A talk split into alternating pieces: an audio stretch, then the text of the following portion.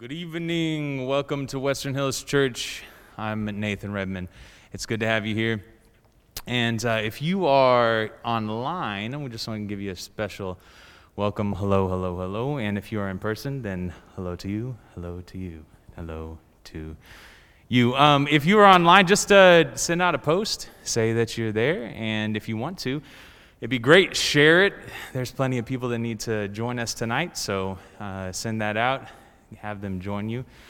Um, let's see. At the end, we may have some time for a little Q and A. So if you get a little prompting or a question, a tickle in your brain that you want answered, then uh, post it on there, and I'm sure Shiloh or someone will will read it, and uh, they can they can convey that to us. At the end, if we have time, we'll try to get to some of those questions. So just put them, post it on there. I'm here with Pastor Jerry Wells, our uh, lead teaching pastor here at Western Hills Church. Just got some, got a few questions um, in light of the series that we're on, and uh, just start out. Um, why, why, don't you give us a little overview of the um, sermon series that we're in right now? By the way, Nathan Redman is uh, one of our elders in our church. He doesn't serve on our staff as far as being employed by our church, but him and several other fellows serve as a part of our team of elders.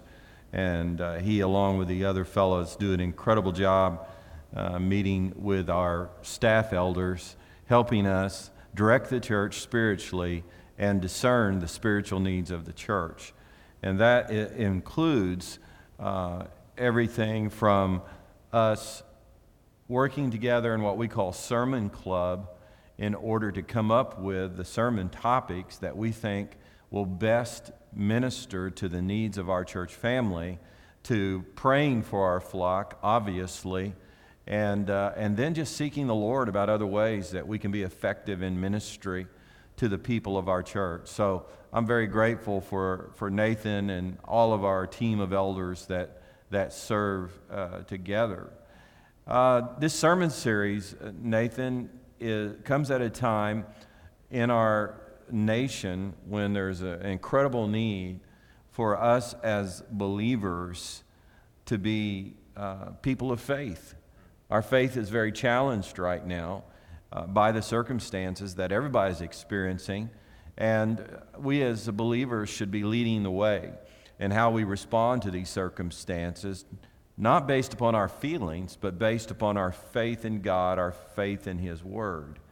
And so, this sermon series is a challenge to all of us to become unlikely heroes of faith. I think most believers struggle at times with feelings like, what difference does my life make? And how can my life make a greater difference than what it does?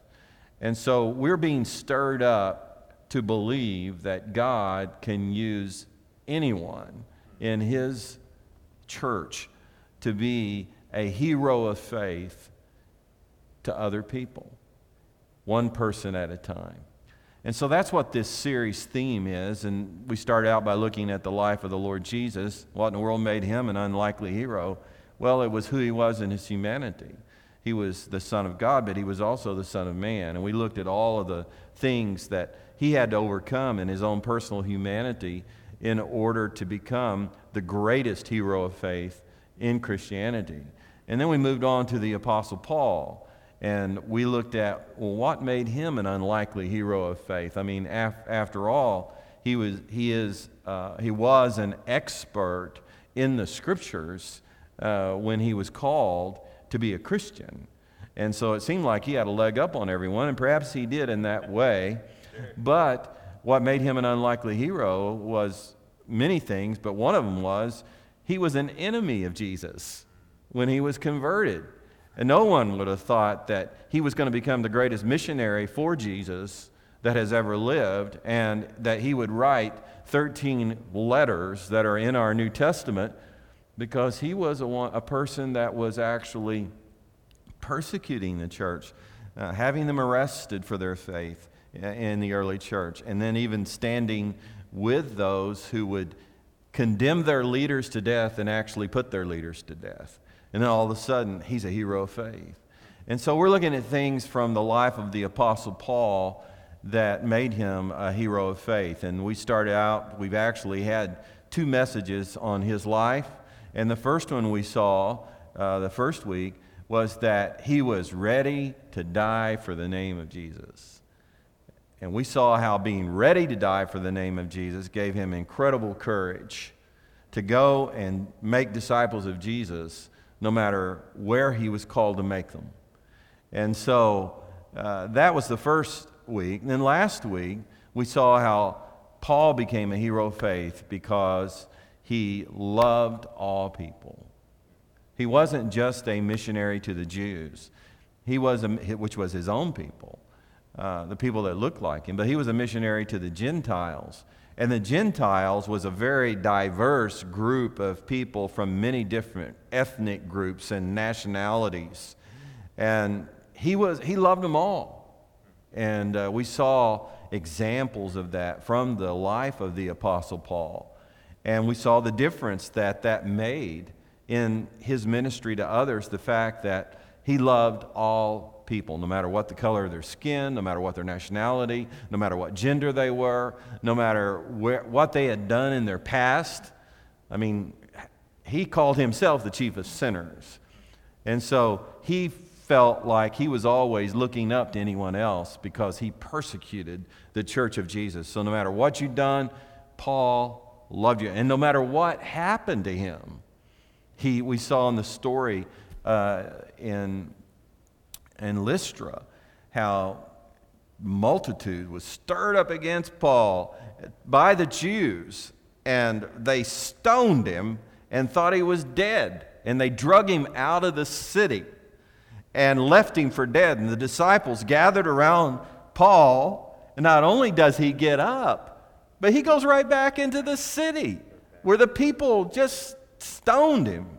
I mean, that was loving your enemies because he would do anything to reach people with the gospel of Jesus Christ.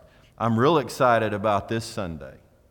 Oh, yeah? Oh, yeah. What's coming up this Sunday, I'm real excited about. We're going to be still in the life of the Apostle Paul. I think it'll be the last message from his life in this unlikely Hero of Faith series. And we're going to look at what made him a hero of faith was that he would speak the truth. Okay. Hmm. And we're going to see this guy was willing to speak the truth in any circumstance, in any situation. And we're going to see how him speaking the truth really caused his own personal ministry to expand and, uh, you know, for the glory of Jesus. So, anyway, that's where we're going. Don't miss this Sunday as we, as we see that in the life of uh, the Apostle Paul. Thank you. Thanks for that overview. I've heard you say um, that that God is calling us to be unlikely heroes so that we can reach unlikely heroes. But you said it takes a supernatural faith in order to be an unlikely hero. And uh, can you explain that to us? Why, why does it take a supernatural faith? Well, there's certain positive things in humanity, even though we're all fallen creatures in need of a Savior, even though we deserve the judgment of God because of our sin. Uh, those who don't even know Jesus can be heroes in their own right because, you know, a man can die for his country and become a hero. And lots of people who don't know Jesus have died for their country. Right. Or he can die for his family. Or he can die for a cause that he really believes in and become a hero of that cause. But when it comes to Christianity, we're talking about putting our life on the line for a God that we cannot visibly see. And it takes incredible faith to put your life on the line and become a hero for a God who's invisible that nobody can see. And so Jesus at one point said to his disciples, He said, You know, you believe because what you've seen. Yeah. And then he said, Blessed are those who believe who have not seen. And that's you and I, Nathan. That's these folks out here. It takes faith, incredible faith, to believe in someone and trust someone and stand up for someone, and we didn't see his resurrection. That's right. Right? And we're, we're, we're standing, and so we need, and, and, and it's so easy because we didn't see, it's so easy for our faith in Jesus to waver. Hmm. And folks, that's why you need the church. That's why you need to be in church. That's why you need to be watching tonight. That's why you need to be in relationship with other believers in small groups, is because we are believing in a God that we cannot grab, we cannot touch, we cannot see. And we need encouragement constantly in our faith in order to become the unlikely heroes that God has destined each one of us to be in the lives of other people. That's good. That's good. So it's not an easy thing, and it requires a supernatural work. Well, that's what I, I heard you say this Sunday. You said, quote, it's a supernatural work of the Holy Spirit to love people. And I, I'm, I want a little bit follow up with that. What changes factually in a person when the Spirit of God enters them? Well, and let me say this it's a supernatural work to love all people. Hmm. Because it's very natural for you as a parent to love your child, right? True. Or a mother to love their child. That's true. Or it's very natural for even a, a brother to love his sister or a sister to love a sister. There's a natural affection that all of us have as human beings for you know certain people and perhaps even certain friends or certain groups of people. If someone has has served you in some way that is incredible, then you have a natural debt of love that you feel for that person and affection for that person because of how loyal they've been to you. So, you know, all of us have that natural affection. But when it comes to loving all people, you know, if we're just honest, mm-hmm. Yeah. I mean, people, we people, we have some issues. We have some serious problems. You know, we have some serious sin issues and sin problems in our life. You know, we offend one another. That's true. And we do horrible things to one another as human beings. And we see it every day on our news. What, the horrible things that we as human beings do to each other. And so when it comes to loving all people, you know, Yeah. people that offend us, people that hurt us, people that despitefully use us, when it comes to loving all people, people that don't look like us, people that we don't share any com- anything hardly in common with culturally, eh, hey, let's just be honest. That's going to take a supernatural work of the Holy Spirit. Now, how does that happen? Well, it happens through what Jesus said in John 3 3 is a new birth, a birth of the Spirit. Because the Bible says that all of us as human beings, we're born dead in our transgressions and sins. That means that we're spiritually dead to God. We don't have a relationship with God because of our sinful nature. And in order to have that relationship with God, we've got to come to God through Jesus Christ because Jesus is the only one who's atoned for the sins of mankind. And when we do that, if we do that, one of the promises of the gospel is that he sends his spirit, the spirit of the living God, the Holy Spirit, uh, one of the, the, the, you know, the tripart trinity comes to dwell in us. And that's the factual part, is the new birth that enables us to love like God loves. God loves everyone. For God so loved the world that he gave his only begotten Son, that whosoever believeth in him should not perish but have everlasting life. It's that new birth through the Spirit, our union with the Spirit, that makes us partakers of the divine nature that gives us the power to love everyone like God loves everyone. So that's the factual part, the new birth The new birth. in the Spirit. That's good. I, I heard you quoting that passage in, in Peter where we have that divine nature. It's like a fusing with the divine nature of God. So, so we change, actually, factually, we change into a new creature, a new creation. What kind of, what kind of changes should we expect to see after that happens?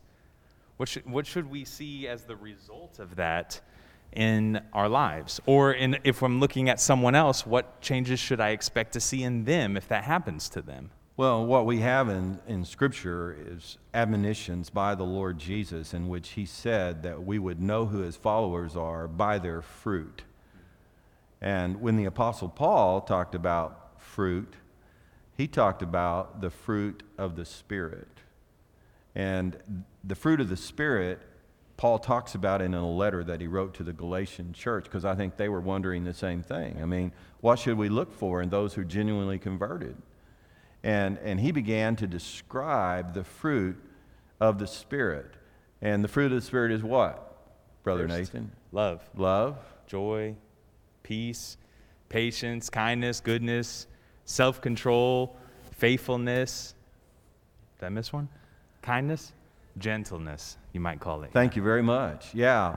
And, and so, and some believe the way that Paul said it, that love is really the fruit of the Spirit. It's singular.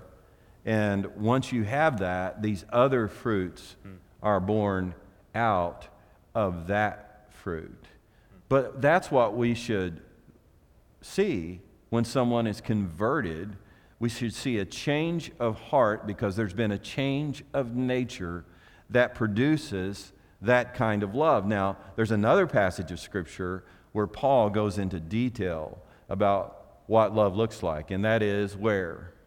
I would say uh, 1 Corinthians 13. You're a good elder. It's in 1 Corinthians 13 is where that, that's at. And, and Paul talks about how if we're tremendously talented and gifted and, you know, we can do incredible works, but we have not love, it's basically, he says, we're just like a, a clanging gong or a noisy cymbal to other people. And then he goes into a definition of what love looks like. And love is patient, and love is kind. And he goes into this description there. We call it the love chapter. And so when we're born again of the Spirit of God, we have the ability to walk in that kind of love toward other human beings, no matter who they are, no matter how they treat us. And that's what we see in the life of the Lord Jesus. And that's what we see also in the life of, uh, of the Apostle Paul. Now, one of the things that I talked about Sunday that got a rise out of me, I don't know if it got a rise out of everybody else, but when I started applying this, I talked about the hypocrisy that I see in the world and even in the church where we are telling everyone else to love everybody, but we as husbands are not loving our wives. Or wives are not loving their husbands. You know what's interesting to me if you go to 1 Peter chapter 2. Peter admonishes the church to be like Jesus in the way that he responded to those who were his enemies. He ends chapter 2 of 1 Peter 2 by talking about the example of the Lord Jesus and the way that he related to those who offended him and, and, and totally abused him. And do you know where he goes? Peter goes immediately after that in 1 Peter 3? He says, likewise, likewise, you wives. Ooh. He went right from the example of the Lord Jesus Christ and the way that the Lord, and he goes right to the family. Peter does. Under the inspiration of the Holy Spirit, he goes right to the family and he starts out with the wives. And I like to say this he gave six verses to the wives. And 1 Peter 3 1 through 6. And then he shifts to the husbands in verse 7. And there's only one verse to the husbands. But we know for sure husbands are to be the leaders in the home. We're supposed to set the pace when it comes to uh, loving our wives. You know why he did that? You know why he went first to the wives? Tell me. I knew you were going to ask that. In 1 Peter 3 and 1 through 6, if you'll look at it and, and read it in detail, what was happening in the early church is that you were having the conversion of all of these women to the gospel of Jesus Christ, and their husbands were resisting and not coming to Christ. And so Peter sees this happening in the church. And so what does he do? He's challenging these Christian wives to love their unregenerate wow. husbands so that they will be the chief example of the love of God to these unregenerate husbands. Wow. Is why he did that. Now, when he gets to verse 7, he's talking to Christian men with Christian wives and telling them, although you should love, even if your wife was unregenerate or unconverted, the same way. But that's the context, really, of verse 7. And then he moves on from there to applying 1 Peter 2 to the whole church. Oh, my goodness. And then from there to the whole world. We're supposed to be like the Lord Jesus Christ in the way that we love, first in our homes, first in our families, first in our marriage relationship, and then to the church, and then to the entire world. And so that's the uh, pattern that's right there in 1 Peter 2 and 3.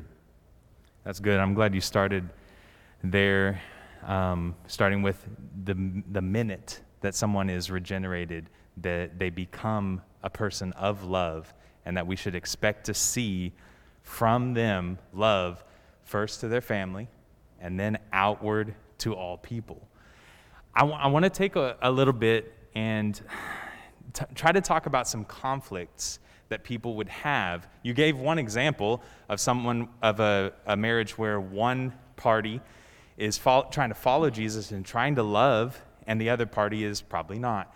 Um, that may be someone's situation and uh, various others, obviously, co workers. We're going to get to a, few of these um, concepts, and i would like to hear from a biblical foundation, a, a, biblical perspective, how are we supposed to um, face these? So, the first question is real general, and I think that uh, we know the answer, but it's good to start general. How do we love others well who have offended us or who have hurt us? And that's, that's a very real circumstance. Uh, going back to 1 Peter 3, I can't think uh, in a marriage of a more difficult circumstance than what Sarah experienced in her marriage to Abraham. Because we know that there were two different times where he he gave her up as his wife by not telling certain rulers that she was his wife. Right. And, you know, by Jewish law, she was his sister. And, and so he used that uh, aspect of their relationship to protect himself because he was afraid that, because she was a beautiful woman, that if these, where he was traveling, if these rulers found out that she was his wife, that they would just come and kill him and take her. Yeah. And so, but in that passage of Scripture, and this is even before the cross, yeah. it uses Sarah as an example of a lady who trusted God. My goodness. I mean, you talk about an incredible offense. You know, I, I, to me, you know, and, and, and, and we don't think she was violated in either one of those situations, that God did protect her in those situations. But hey, if I was Sarah and once I got back home to Abraham, there wouldn't be supper for a long time. You know, that would be the natural tendency and there wouldn't be much of anything else for a long time, you know, if I was in her shoes. But she, she overcame that offense. And, and that's just one example that we have in the scripture. We have all kinds of others, both Old and New Testament, about how people, through the power of the Spirit of God, were able to overcome offense and, and love people that had committed really terrible offenses against them in, in very real situations. And it's, it, you know, is, is it an easy thing to do? No. It, it, it, it's, it's a very difficult thing to face each and every offense and, and make a conscious decision. I know the Lord wants me to love that person. And I'm, going, I'm surrendering myself to the Lord to love that person, even though they're my enemy, even though they've offended me, even though they've hurt me. And I, I am going to do that through God's power. And, and if a person will do that, then the Lord will direct their steps and how to act that out in that particular situation. And they're not always the same in how God wants us to act out that love. What is the same is that we love those who offend us. We love those who despitefully use us. And, and then once we're surrendered to that, then we can discover what that's going to look like in each individual situation or each individual relationship. That's good. So I'm hearing love. Okay, sounds uh, sounds simple, but we recognize it's very difficult. In the example of Sarah, two times later on, uh, Abram kind of goes hands off and says, you know, treat your maidservant however you want to. He's kind of, you know, he does a few things, oh, but, oh my goodness. but for the most part, he seems like a decent guy. You use the example of Paul, who gets thrown out stoned, left for dead. He gets back up and goes right back. Sounds similar to, to Sarah, goes back to her husband. Can you speak, though, maybe to someone who's listening who it's not once or twice, it's, it's every day they work with this person, it's every day they're married to this person who's behaving that, someone who is, is going through daily suffering? Yeah, and obviously there's different types of offenses that, uh, if you look at the Old Testament law of Moses, there's definitely different types of offenses in the law of Moses, just as there is in our laws today. And so you can have an offense, it's, it's, it's a, it, for example, where someone calls you a name, you know, and it's hurtful or they degrade you in some way. They verbally degrade you in some way. Or you can have a, an offense where they physically assault you, or perhaps they sexually assault you. You know, there, there's not a, you know, the Lord doesn't say anywhere, okay, if you're hurt this way, yeah, you don't have to love them. You're relieved from that responsibility. He never says that. In fact, he's used as the example of someone who was incredibly abused, who continues to love us in spite of the fact that he was abused by people like us, even laid down his life for them. But there are different, you know, types of offenses, and responding to those offenses in love is not always the same. And so, for example, uh, if, for example, you're being, uh, if someone's committing a criminal act against you, do you understand that the most loving thing that you can do uh, for that person and for others is to report them for that criminal act that they hmm. committed against you? That, why is that? Because, why is that? Well, if they're committing a criminal act against you, they're committing a criminal act against society then what's you're going to be protecting others and even restraining them from further harm to themselves by, re, by reporting them. Hmm. And they're not going to see it that way. They're not going to, they're going to say, You're not doing me a favor. In fact, they're going to react to it. They're going to hate you if you uh, hold them accountable. But in reality, if your heart is right, that would be the right thing to do. You know, if you know about a situation where a child is being, uh, you know, sexually abused, the right thing to do for both the offender and the child is to report them so that they will be restrained themselves and also that child will be protected. It's all about love and how love should operate in, in wisdom in all of these different situations. But what can't be in our hearts is a vindicative spirit of revenge, vengeance. you know, that's being advocated right now in our world. This is how we're going to change our world by this unbelievable uh, spirit of vengeance, you know, and that's the right thing to do in order to make things just. No, that's not right. Not according to Jesus. No, we love even when we're acting in ways that someone else may not even perceive as love.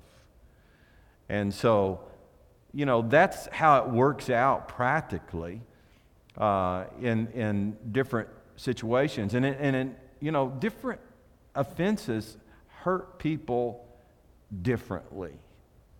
You know, you and I, as guys, you know, someone may say something to us that's sort of derogatory, and our natural response might be just to laugh. Like, can you believe he said that? You know? Yeah. uh, while to someone else, that may really pierce deeply into their heart the very same offense and create an incredible wound that they're going to have to really deal with in order to love that offender the way that God wants them to love them. Obviously, it takes a great amount of forgiveness uh, to walk in love. And with someone who's doing it repeatedly to you, you know, like if you're at work and you've got this uh, fellow coworker that's always running you down with his mouth, or you've got an boss that's always running you down with his mouth, uh, you're, it's not going to be a one-time forgiveness deal. It, it's going to be an everyday deal. And, and, and it's going to involve not only forgiveness, but trusting the Lord that as you're following Jesus to love that offender, the Lord's going to accomplish his purpose. That's why it takes a tremendous amount of faith. Because you're believing in something that you can't even see how it can happen when you're being offended that way. But I'm going to love you anyway because I'm trusting the Lord. I'm trusting in his sovereignty to accomplish his plan in this circumstance by loving you this way. That's where faith comes in. Not just forgiveness, forgiveness and faith. Forgiveness and faith. It takes faith to forgive, and it takes forgiveness to continue to walk in faith. Wow. So I'm, I'm hearing you make that connection between the faith that is necessary to love someone. It's, that's, that's a totally different perspective than just saying, well, God called me to love everyone. I got to keep on loving. I got to keep on love. I got to keep on love.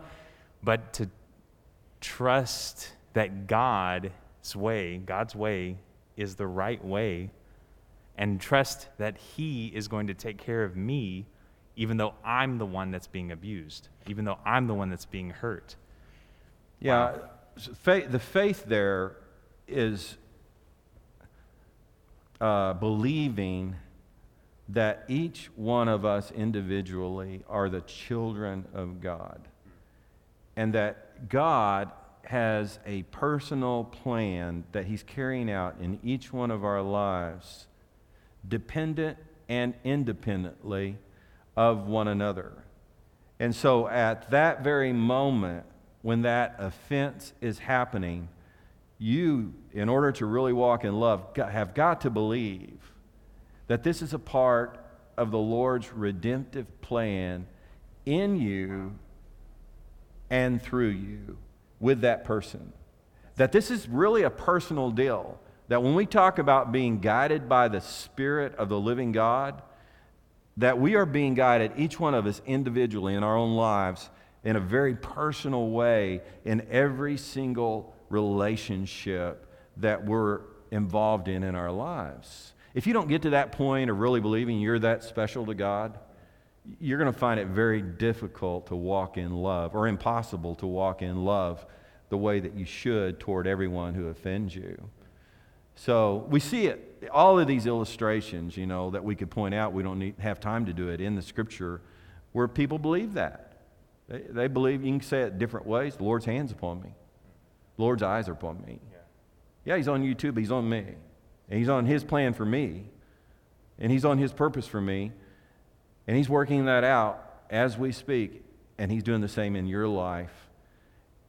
Oh, you know, we, we, we need to believe that we have that kind of intimacy, each one of us, with the Lord in our lives. I'm glad, I'm glad you said that, that, that I do feel that personally. And the people that are in my small group, they know because I'm sharing life with them that I had, a, had the chance to experience this a lot this last year. And I had a perspective that I had a ministry of reconciliation for the lost and bringing them to God. And that, that's what I'm hearing you say is Mm-hmm. that I, I'm special. Yes. I'm special, and sometimes that special hurts. That because I have got a mission. Well, it did gonna- for the Lord Jesus, didn't it? Yeah. And so we're not exempt. He wasn't exempt. He's a, you know, he's a son of God. He's been the son of God for all eternity. What a great example. Yeah, exactly. And so none of us are exempt from God accomplishing his purpose in us and through us through that suffering. And that takes faith. That takes faith. To believe that God loves you when you're hurting, hmm. that takes incredible faith i- in the Lord and his character and his nature and his word. And it all begins with the gospel of Jesus because that's the foundation of why we trust is what Jesus did for us when he died for us on the cross. I, I got a, I got another issue for for you that I'd like you to address. This one, um, hmm. there's some of us are struggling with this right now. We, how do I say this? I. Jesus said, "Go talk to every single person in the world. Go, go share the gospel. Share, make disciples of everyone." But what about that person who says, you know, Paul said that the gospel of Jesus Christ is first for the Jew, and, and then when we get around to it, we'll get to the Gentiles. What, what do you say to the person who says, I'm just going to love the people that look like me, the people that think like me, the people that act like me. I, I don't have enough energy. I'm not called to the other pe- the, those others, whatever that means to them. Well, there's definitely was a calling upon the Lord Jesus to reach the Jews first. And we, we see it in uh, several stories that are in the scripture. It, it did not ultimately keep him from loving those who weren't Jews and sharing truth with them, but he made it really clear that his first mission that he was given was to the Jews. And, and the same was true, really, for the Apostle Paul initially. And then, you know, it, it didn't take long for his focus to turn to the Gentiles, although we still see him, even after he's turned to the Gentiles, he still likes to visit the synagogues and share the gospel with the Jews. Even in the last church that he was in, which was Rome before he was executed, we have an example right there where he's still reaching out to the Jews, even though his primary ministry for many years had been to the Gentiles. So there are in our lives a, a, sometimes a special calling to certain uh, people groups that live in certain places. And what I would say is that, you know, that, that calling, that special calling that Jesus had first to the Jews, that Paul, had first to the Jews, even Peter had. And, and basically, Peter spent most of his ministry ministering to the Jews and not the Gentiles, as far as we know. Uh, that is a special calling that is in the scripture that is seen in those situations and circumstances. Not everyone has that special calling, you know, where they're called to a particular people group, uh, or they're called just to minister to a particular place. And, you know, what I believe is the way the Lord primarily directs missionaries, and we're all missionaries, is He calls us to a place. You see it throughout the, the ministry of Jesus. He was always leaving one place to go to another place. And then he would minister to the people that were in that place. Yeah. Even if it was in Samaria, he would do it. He was always being called to a place. And I think for each one of us, you have your places, Santa Fe South, right? Right. That's not my place specifically. Doesn't mean I won't minister to people from Santa Fe. We do. We have folks in our church that are from there, including yourself. And we have students in our church. But God has placed you there. And so there's going to be a natural, you know that. Absolutely. And there's going to be a natural focus upon that place and that people group in that place because you know that calling is on your life right now. And that could be true for, for some in the church, but not everyone. But I would say this start with your neighborhood. you know? I mean, come on. In our neighborhood, we're surrounded by lost people who don't know Jesus. And God has placed us there. And so we have a calling to those neighbors to get the gospel to them, to develop relationship with them. And, and so there's a place and there's a people. But God wants us to love all people on our block. Yeah. Not just the people that look like us or they're our age or they have the same political beliefs that we do. He calls us to love all people in that particular space that He has placed us in. So we believe, for example, with our church, that God has placed us on this side of Oklahoma City for a reason to reach a particular people group that now has moved into this area of the city. And, but it doesn't exclude us from ministering to other people sure. that may not look like the, the majority of people that live in this area. That's good. So we certainly don't look like the majority of the people in this area. That's a good point. Yeah. That's a good point. Um, the next thing, and maybe I'm I'm not trying to split hairs, but I'm trying to give a different. A, a, I'm giving trying to give some attention to uh, some of the issues that I I hear and some of the things that I see as I'm trying to lead a, uh, the people in our church. We we want to protect our families. We want to protect our small groups. Um, and as the people who are a part of our small groups, then there's a culture that we're trying to create. And that's a culture of love. It's not a culture of color or a culture of um, size or a culture. It's not anything, it's a culture of love. Um, what do we do, though, when someone threatens the safety or the culture of our group? How do we still love that person? without um, threatening or allowing threat, or should we allow threat to ourselves and to our small groups and to our families in order to love? I guess you can answer that.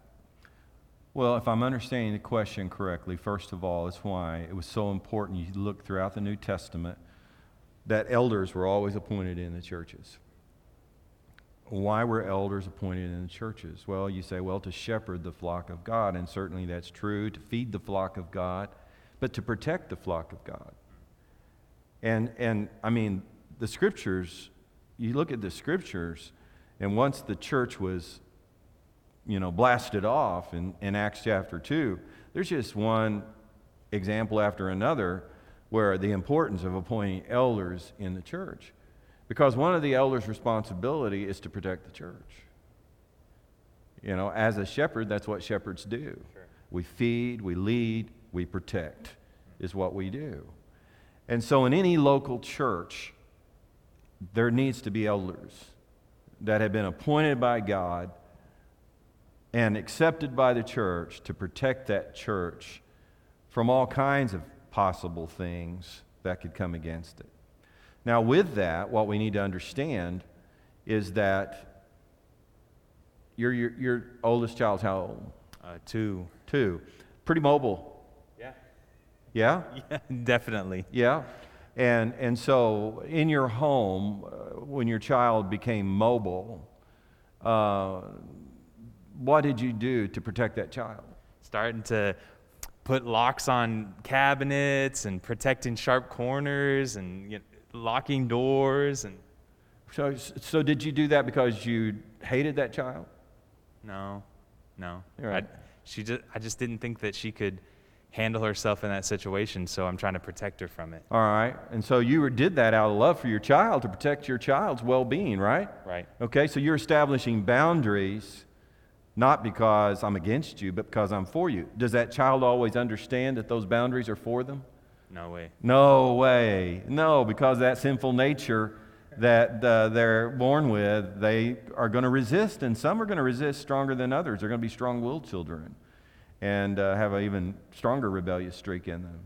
But the point is, is that establishing boundaries is loving people and, and should be done out of love. Once again, never out of spite, never out of a desire to hurt them but no, out of love, we've got to establish boundaries. You go to Santa Fe South, you're a teacher there. You know, what are the boundaries there for? To, for, to protect people. Protect people. Yeah. It's not to harm people, it's to love people. We go out and we drive our cars. We have these boundaries called, you know, laws for driving, and they're not there to hurt us. They're there to help us because it's a way of us loving each other in society to have law enforcement people that establish those. It provides order. And so, in any situation, any organization, whether you're dealing with a family or you're dealing with the church or you're dealing with uh, civil authorities, the loving thing to do is to have boundaries.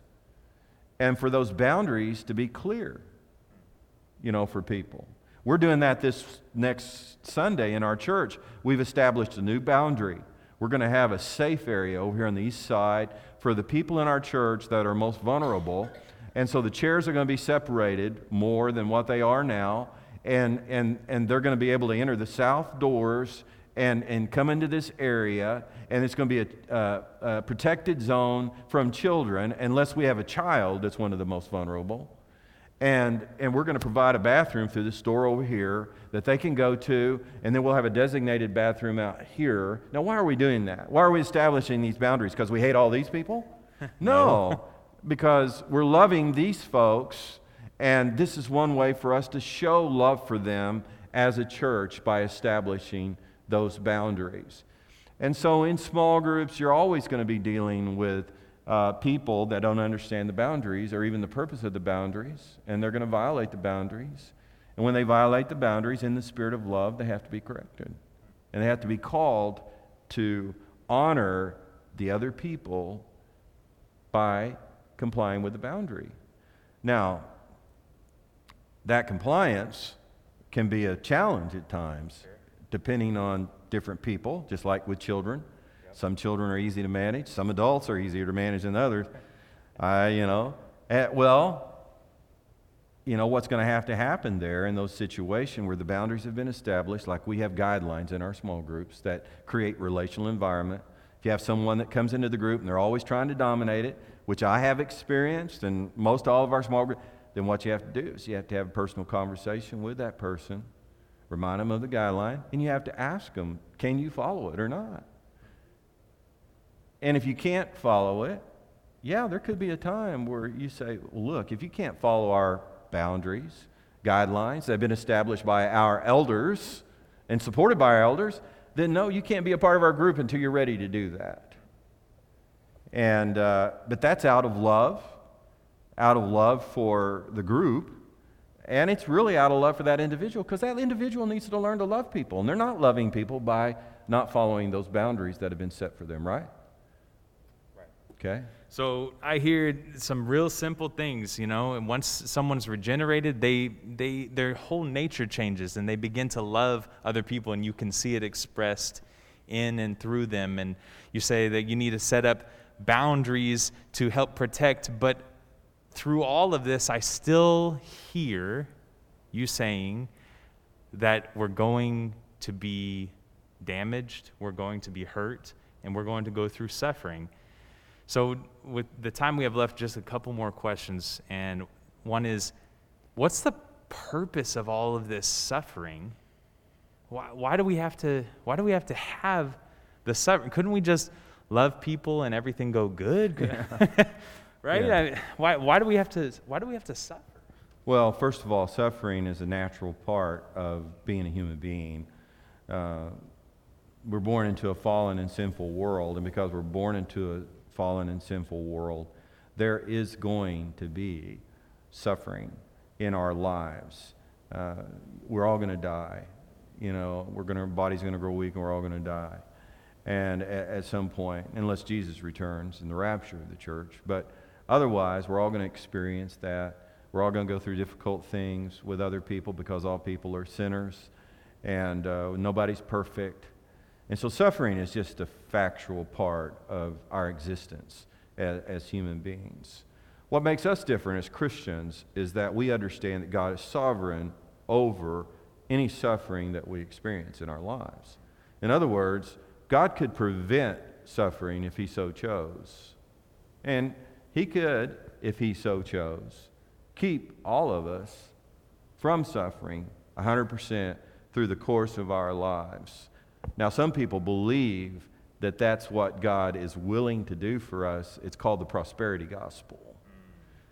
And uh, that we're all supposed to be healthy and wealthy and whatever else is, you know, prosperous in our lives.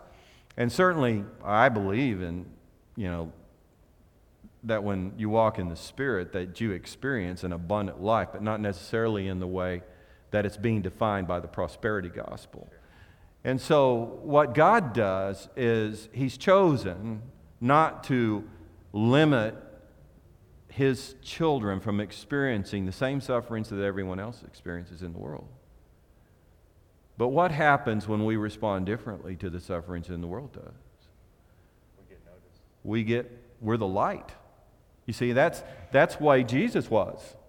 He was an incredible light by the way that he responded to suffering. And so, in order for God to glorify himself through us, he wants us to respond differently to the sufferings that we experience in our lives.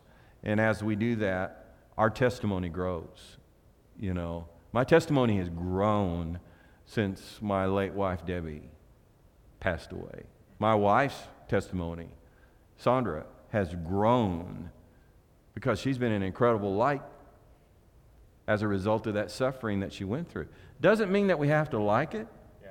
God's okay when we say, if you read the Psalms, you know, do I really have to go through this? I mean, even Jesus said, if it's possible, let this cup pass from me. Right. But it wasn't because that was God's plan to accomplish through the life of Jesus. And He has a plan like that for each one of us. And He will accomplish that plan. You think we might be able to take any questions that people might have? Do you have any up there, Shiloh? No, sir. No, right All right. Well, Nathan can ask one more then. All right, then. Um, I ask you to be a little uh, transparent with us and get a little personal. Um, you said that through suffering, um, and through difficulty, our, our light grows brighter for the world to see. What, what's a difficult person or situation that, eh, that's been uh, tough for you in your life? Well, those folks around here that, you know, hear my story a lot, bless their hearts. But, uh, you know, I, I, I came from this dysfunctional family. I was raised by a single parent. My single parent was my father, and my father was an alcoholic. And as a result of his alcoholism, I suffered a lot as a child. And there's always people that suffered more than me from whatever they went through in their childhood. And, but I did suffer a lot. I suffered some incredible things uh, as I was growing up as a child because of his alcoholism. And so as a result, when I became a Christian, he was the most difficult person for me to love. And I didn't do it on my own. The moment I got converted, I had a compassion for him that I never had before. Well, that wasn't me. That was the Spirit of the living God gave birth to my spirit, raised me from dead unto life. And all of a sudden I'm going, what is this? This is different. You know, it wasn't computing with my mind uh, having this compassion for him and his own suffering in his life. And so, definitely, it was my father as a junior in high school that throughout the course of my life, there's no question, he was the most difficult person for me uh, to love. There's no way I could have done it without the Holy Spirit filling me. No way. Absolutely no way. He was a very, very difficult person to love. And uh, my older brother came to Christ after me as far as fully surrendering his life to Jesus. And he went for many years with still with a lot of animosity toward my father. And my father wasn't even an alcoholic. when he grew up, it happened after he left home that he became an alcoholic. And, uh, and, but the same thing happened to my brother, even though my father had passed away. He, my brother came to a point of forgiving my father, even after my father was gone. And he couldn't demonstrate love for him because he wasn't around but he had the heart to. It changed his heart. Yeah. My brother has an incredible heart given to him by the Lord Jesus Christ. Yeah. So that would be in my own life.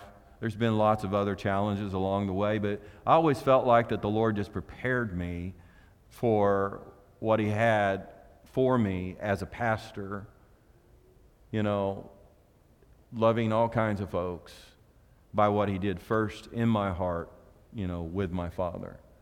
And, uh, and the end of that story is that my father's life changed, you know, uh, through that. When you think about it, he was, you know, I was 17 when I became a Christian. My father was 60. He was old enough to be my grandfather. He's 43 years old when I was born. And so he was 60 when I was 17.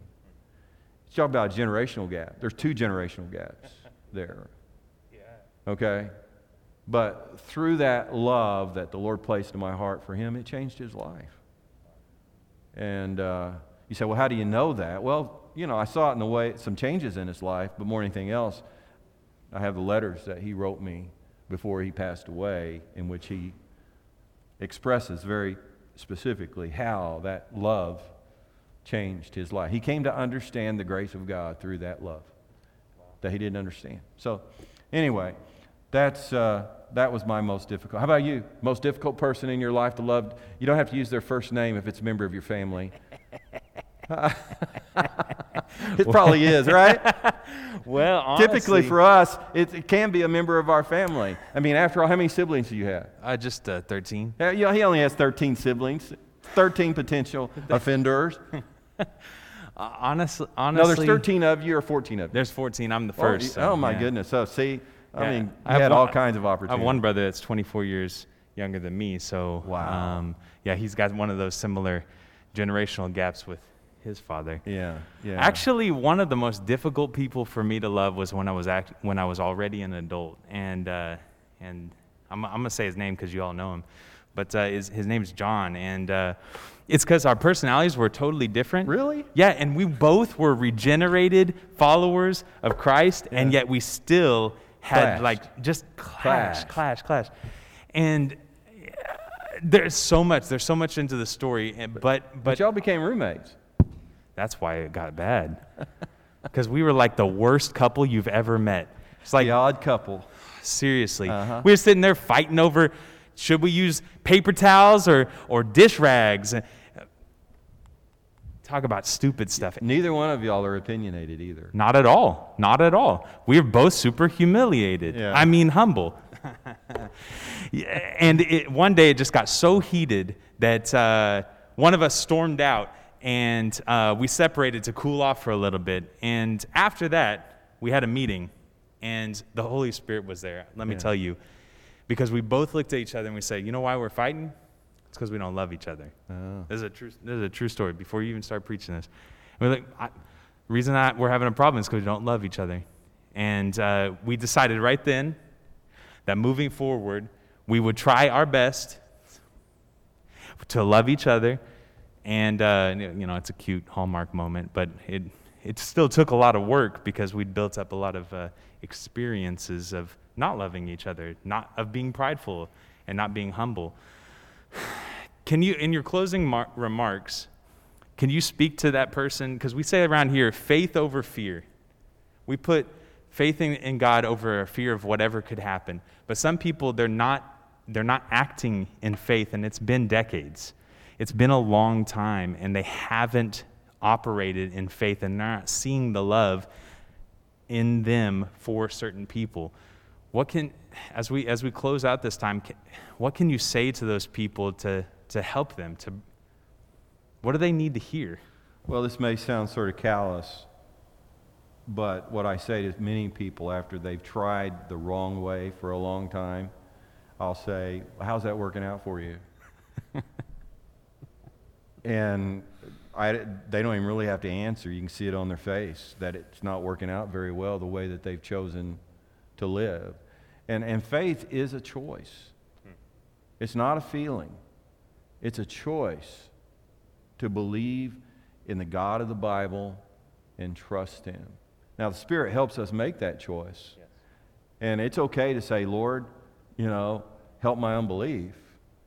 But it's still the choice to head in that direction that the Holy Spirit will strengthen in us to do those things that are most difficult things to do, which I really can't think of, of, of anything more difficult for me to do than to love someone who is deeply hurting me or deeply hurting someone that I love. The other thing I would say is, is that we are a body, the body of Christ. We're supposed to encourage one another in our faith. Well, I can't encourage you in your faith unless I know what you're going through. And that's why we have small groups, so that when someone hurts me, I mean, it happened recently. I go to my small group. I say, man, I'm really hurting, fellas.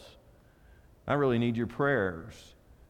And, you know, we're not praying, you know, well, God, you know, just take out that person that offended Jerry, you know. No, we're praying for me because my faith has needs to grow in order to love that person. And if I'm not transparent with my fellow elders or the people in my small group, then you know I, am probably going to stay stuck where I'm at yeah. and not grow like I'm supposed to grow. So practically speaking, faith is a decision, faith is a choice but being transparent with others to let them know, hey, I'm really struggling with my faith right now. You know, and letting other people know how you've been hurt.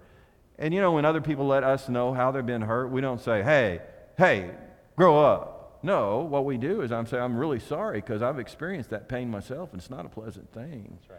And so we have compassion for each other. And then we encourage one another with the truth of God's word, and people in our church grow in their faith and they become lovers like Jesus. And that's what our goal is. So. Amen. We're out of time.